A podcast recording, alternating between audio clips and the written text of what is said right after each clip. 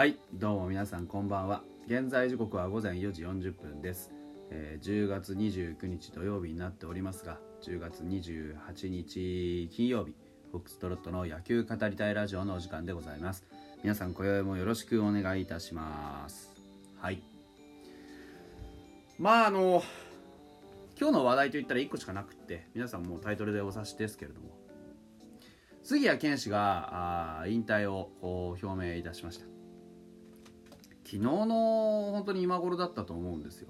28日だ27日の。でまあ驚きましたよね。確かにね。うん。あの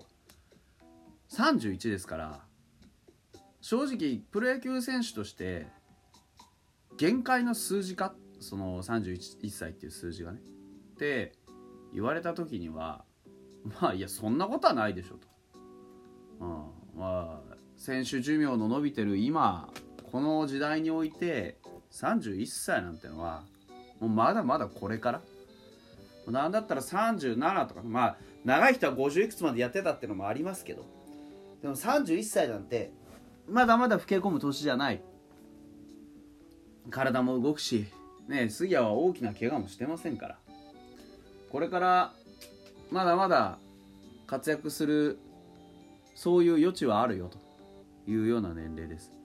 ですが彼はまあ引退という言葉を使わずに前進をすると。まあ野球選手杉谷拳士という存在からもう一つ一個上のねステージへ、えー登りたいという意図だとは思いますが。でまあもちろんあの野球だけではなく本当にあのまああえて言いますけどバラエティタレントとしてね。彼はそういう類まれなる才能があってでそのことでね、えーまあややもすれば野球のうまい、えーまあ、芸人というかねそういう扱いをされたりすることもありましたからね、うん、あのー本当に知名度は抜群です。で彼が担っていた役割っていうのは当然ですけどそのムードメーカーというかね、うん、ベンチの中で誰一人こうかけることなく声を出す今のこのファイターズですけど元はといえば彼がそういう元気隊長というかね、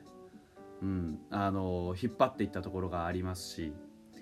で彼ほどのこうユーティリティ性ユーティリティ性を持ってねチームに貢献してくれた選手はそういません。あのーまあ分からない人にも分かりやすく言うと彼は、まあ、はっきり言って特定のポジションを持ってないです。レギュラーでもない。はっきり言って。ですけど彼はチームにはそのはっきりしたポジションを持っていないということで、えーまあ役に立ってきたというそういう、まあ、ポジションがあります。つまり特定の守備位置を持たないがゆえにどんな守備位置でも彼は守りにつくことができてであのどんなねあの場面でもこう起用できるというその器用さがあまあな幾度となく栗山監督だったり、えー新庄監督を助けてきました。でまあそういう意味では、まあ、栗山監督だって新庄監督その1個前だからあれかな梨田さんの時かなもういたね。14年彼はプロ生活を続けてきました、うん、でその間はっきり言ってレギュラーとして出て満足する成績を収めたシーズンっていうのはほぼない。ですがねその両打席ホームランホームランとかね。いろんなこう実は記録も持ってます。いろんなって言ってもそれぐらいかな。で何よりも強い絆があったのは栗山監督ですね。栗山監督のタイミングでやはりこう彼のユーティリティ性っていうところそれから小技の効くその技術の高さ。あのパワーはないかもしれないですけどのまあなんて言うんでしょうね。こう勝負強い打撃というか。でサヨナラデッドボールサヨナラ押し出しデッドボールとかね。あの何かやってくれるんじゃないかなっていう期待感を彼は常にあのフィールドにもたらしてくれるそういう選手でした。何かが起こる。杉谷が塁に出ると杉谷が打席に立つと、えー、杉谷が試合に出ると何かが起こる。何か起こしてくれるんじゃないか。いや何か起こしてくれっていうそういうまあ期待感を我々ファンだけではなくベンチにももたらしてくれる。そう唯一無二のキャラクター性。っていうのが彼の本当に一番の武器だったんじゃないかなと思いますね。で彼自身はそんなにこうねあの正直言って今年の初めぐらいに確かに言ってたんですよね。もう今年が最後ぐらいの気持ちでやらないともう自分には先がないというようなニュアンスの話はしてました。で実際そうだと思います。あのユーティリティっていうのはあの特定のポジションにレギュラー選手がいないからこそそして競争する環境がないからこそまあ、存在し得るポジションなんですね。特に内野、まあ、これまでファイターズはショート。それからセカンド。まあ、あとは例えば外野の一角。そういったところが、まあ、非常にこう手薄でした。でも今年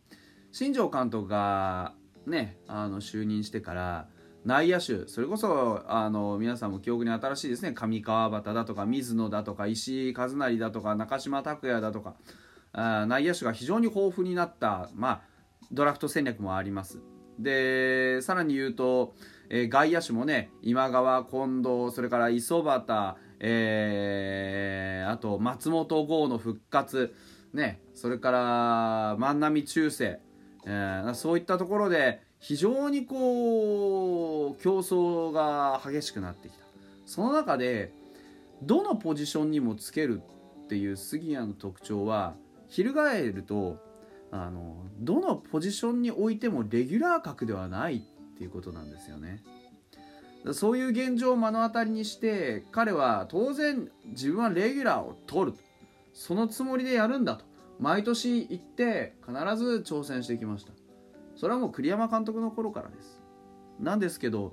やっぱり今年も、うん、レギュラーは取れなかった。そのことによって多分実感したんだと思うんですね。自分のファイターズにおける、まあ、居場所というか価値というかそういったものが、まあ、今年をもってしてほぼほぼ完全に失われていると。でなおかつ彼自身の打撃の成績がついてこないことによってやっぱりなんて言うんでしょうね。あのその神通力じゃないですけど何かを起こしてくれそうとか何かやってくれるんじゃないかとかそういう期待に彼自身がもう応えられなくなってきているということ。それは衰えているということではなくて後輩が順調に育ってきている。自分の実力を上回るまあね後輩がいると。なんだったら後輩だけじゃなくてあの八千とかさベテラン層までこうまあ言うなればね家賃なんて内野だったらどこでもできるわけですから、まあ、ある意味であのあれですよね。えー、杉谷の上位互換なわけですよ。打てるわけですから八千は、うん、そうやって考えるとあまあ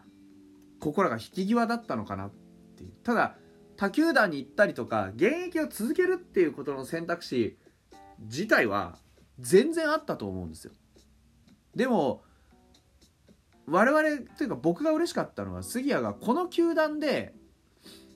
引退するってことを選んでくれたことなんですよね。うん。まああのツイートもしましたけどやっぱりいくらなんでも